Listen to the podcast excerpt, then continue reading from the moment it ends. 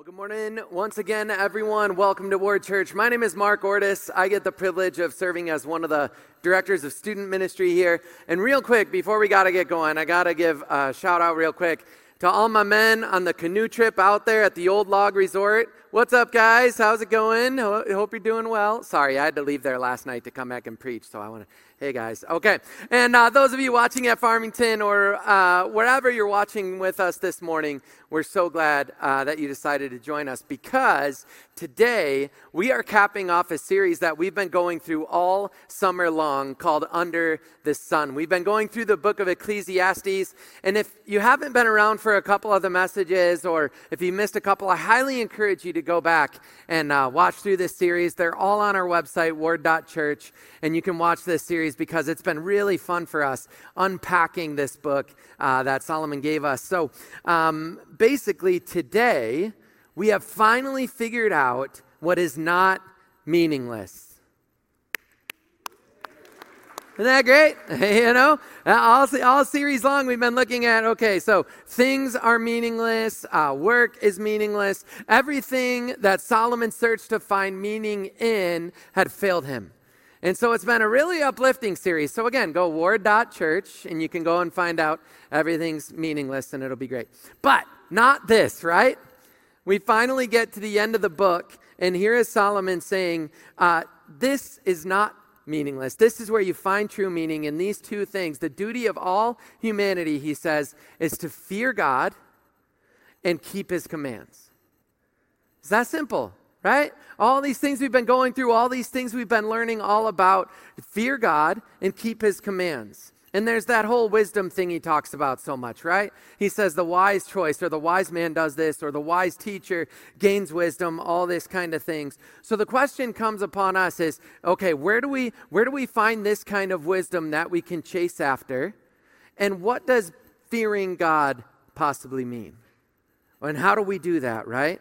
So the Bible gives us a lot of insight into this. And in the book of Proverbs, chapter 9, verse 10, we hear these words. The fear of the Lord, so remember, Solomon said, fear God and keep his commands, right? So the fear of the Lord is the beginning of wisdom. So you see, these two are tied together, right? Fear of the Lord. If we want to fear God and keep his commands, the fear of the Lord is the beginning of this wisdom that he pointed to so many times in the book of Ecclesiastes.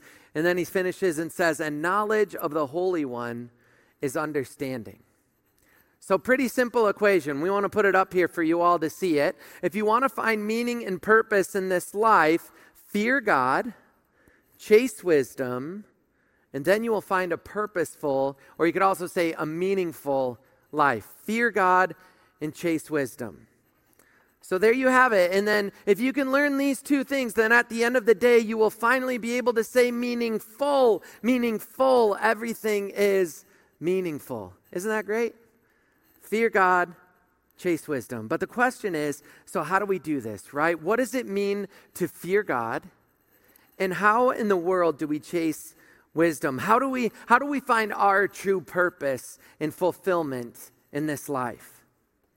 So, today we're going to look at another teaching from Solomon or an example from his own life of how he went about pursuing wisdom and how exactly he did that. And again, if you haven't been here for this series, I'll give you a quick recap on King Solomon. He was the son of King David. David was the one who beat Goliath, you know.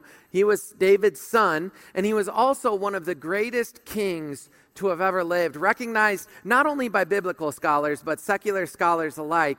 He is known as one of the greatest kings to have ever lived, and he followed God almost every step of the way. And of course, he is the one who teaches us everything is meaningless. All right.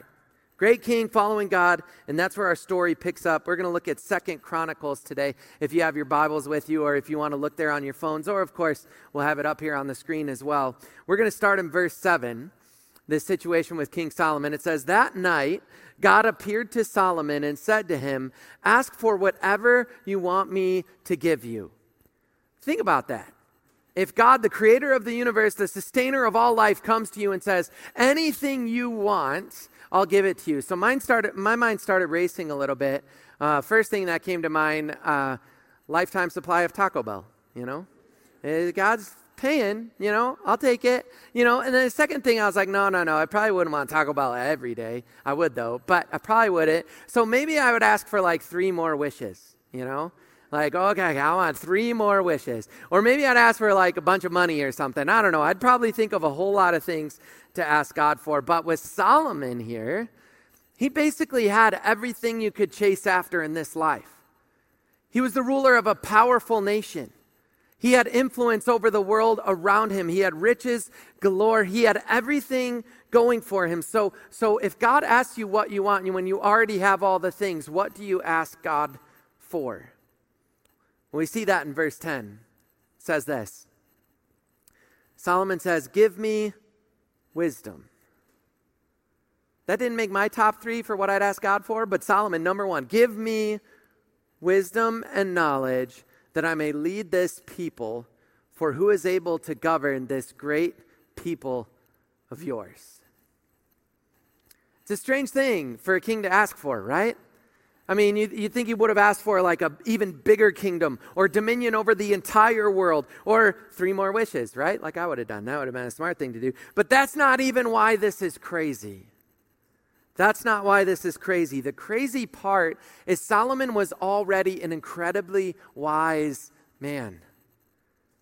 Again, he was one of the most successful kings this world has ever seen. And, and even in 1 Kings chapter 4, when we first meet Solomon, we get it to know him a little bit. And the author says, God had given Solomon wisdom and great insight and a breadth of understanding as measureless as the sand on the seashore. So, wisdom, like he's already got it. That's done, right? I mean, that'd be like me asking God for a magnificent beard, and he'd look at me and say, Homie, you're already there, you know? You got it. Yeah. But no, Solomon could have asked God for anything, and he asked for wisdom and knowledge. Why? So he could lead God's people. See, the calling on Solomon's life was pretty clear from the time he was born. He would one day be the king of Israel, he would succeed his father David. So he knew for a long time what his role was, what his calling was. So he comes to this point in his life where, where God says, What can I give you? And he says, Just more wisdom so I can pursue this calling you have on my life even better. So I can lead this great people of yours that you have given me to lead, and I can do it better. So, in order to do that, Solomon says, Give me more wisdom so I can chase even farther after this life you have given to me and honor you with everything I have and I am. So let's check out God's response in verse 11. He says this God said to Solomon, Since this is your heart's desire, and you have not asked for wealth or possessions or honor or three more wishes, nor for the death of your enemies, and since you have not asked for a long life, but for wisdom and knowledge to govern my people over whom I have made you king. So basically, he's saying because, because your number one goal, your number one purpose you set out for is to honor me and follow me. And then he says, he gives the rest of his response. He says this. Next one, right? Yeah, yeah, next one. Yeah, yeah. Therefore, wisdom and knowledge will be given you. And I will also give you wealth, possessions, and honor such as no king who ever was before you ever had, and none after you will have. Isn't it funny that right out of the gate, you know, I started thinking when, if God asked me what would I want, I started thinking of all these different things. More realistically, I started thinking about, you know, maybe I'd ask God for protection over my family. Maybe I'd ask God for protection over so many things. But Solomon, he asked God for wisdom to pursue the calling on his life, his God given purpose, even better. So, what does this have to do with us? You know, Solomon lived a very different life than us. You know, as we've been going through this series, we saw he had around 700 wives and 300 concubines, which Bro, I would be in prayer every day if that was me. But, you know, and reigned over the most powerful nation, the nation of Israel. So, what is to be learned from him? Well, I think the main thing we can draw from this passage with Solomon is the fact that it's not about what he needed or what he wanted. His motivations were all about what he was chasing after. And what he was chasing after was his God given purpose. So maybe for us, that's a good place for us to start this morning. When we're looking at fearing God and, and keeping his commands and chasing wisdom, maybe a good place for us to start is to think about what calling has God placed on our lives. Because the calling on Solomon's life was his motivation, right? He wanted to honor God and please God and pursue the calling he had. So I wonder if you ask yourself that question what is God calling me to? And I, I bet for some of you, you may be thinking, I don't really know. You know, I work this job I don't really like so I can provide for my family. You know, I go to school and I kind of hate going to school, but I have to because it's the law. I don't know where to find purpose and meaning in doing these things I don't really like. Or maybe you love your job, but you wonder, is this really furthering God's kingdom in some way? You know, asking yourself this question what purpose is there on my life? Maybe you didn't know your role from the time you were born, like Solomon, but let me give you a little hint.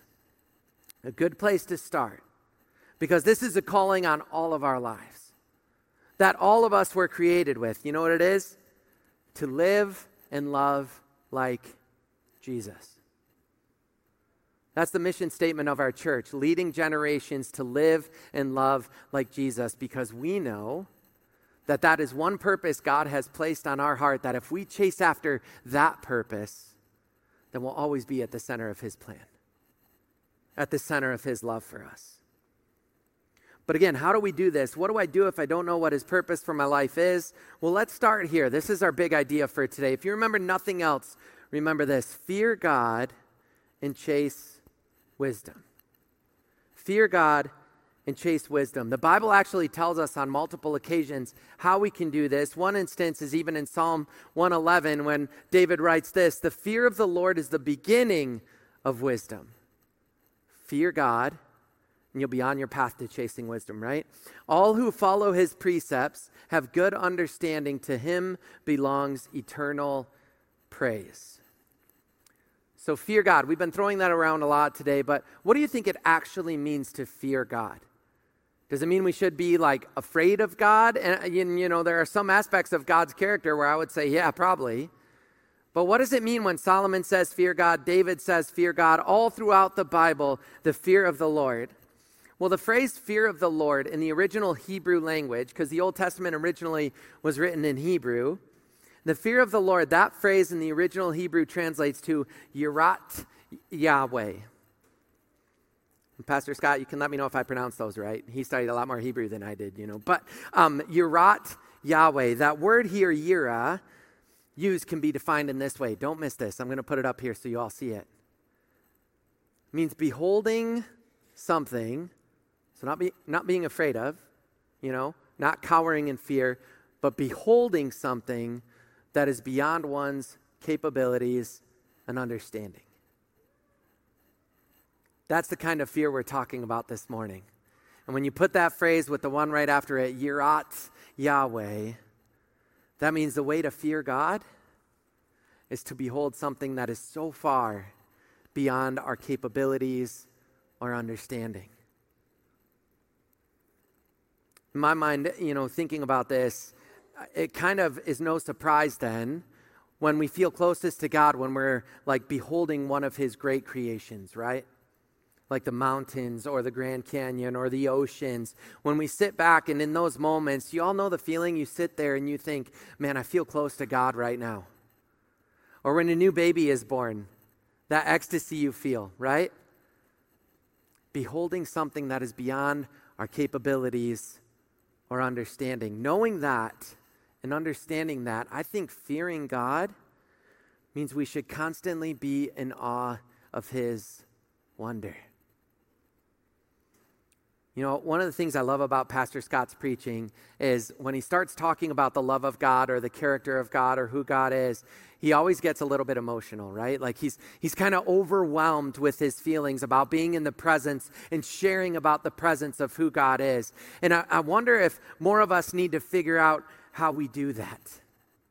How do we get to a place where every day it's not just the monotony of another day, another day of work, another day of school, whatever, but every day we wake up in awe and wonder of the God who created everything around us, who breathes life into us?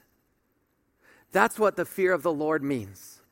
It means beholding something beyond our capabilities, beyond our understanding. And you know, the thing for a lot of us is we fear an awful lot of things already. This isn't like a new concept to us. Some of us fear our jobs, right? Where they're going to go, or where we're going to land, or what's next, or what if I lose my job? We have fear about our job. Some of us fear our relationships. I really hope I don't screw this up. I really hope this works out. Some of us fear our possessions or losing them. Some of us fear our parenting skills. Are we the right mom and dad for our kids? Some of us fear political influence or losing it, or some of us even fear losing our own church. There are a whole lot of things that we fear, and it sounds a lot like what Solomon was laying out in Ecclesiastes, right?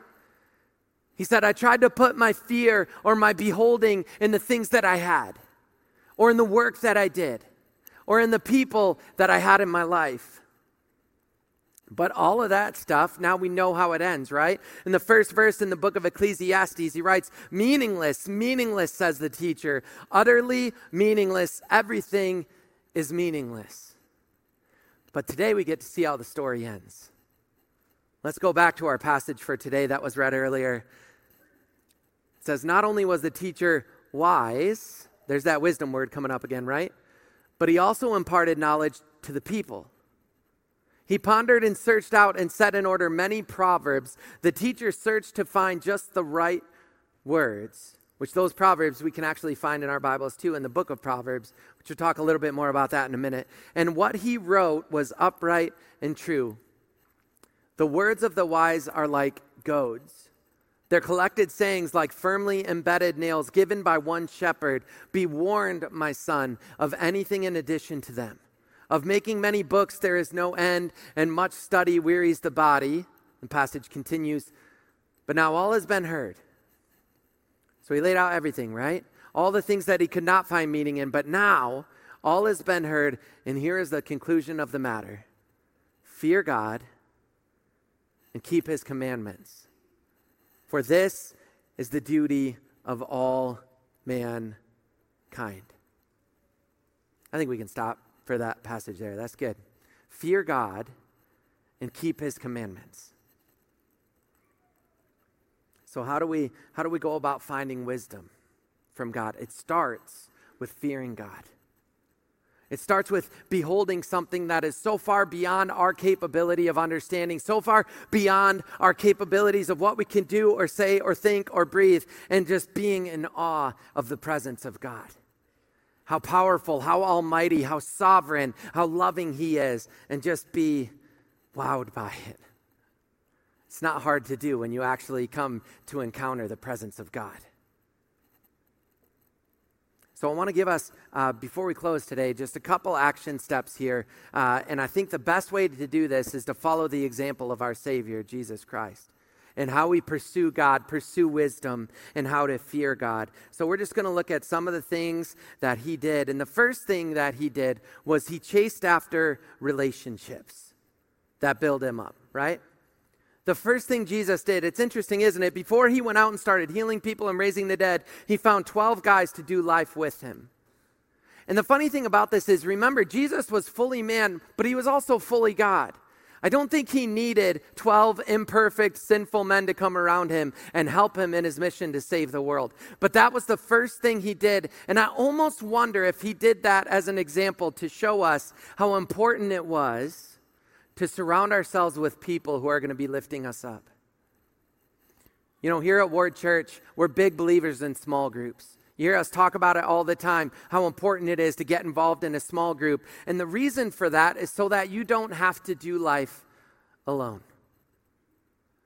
The reason for joining a small group is so that you can find other people who are on the same path as you, so you can pursue wisdom together, so you can grow together.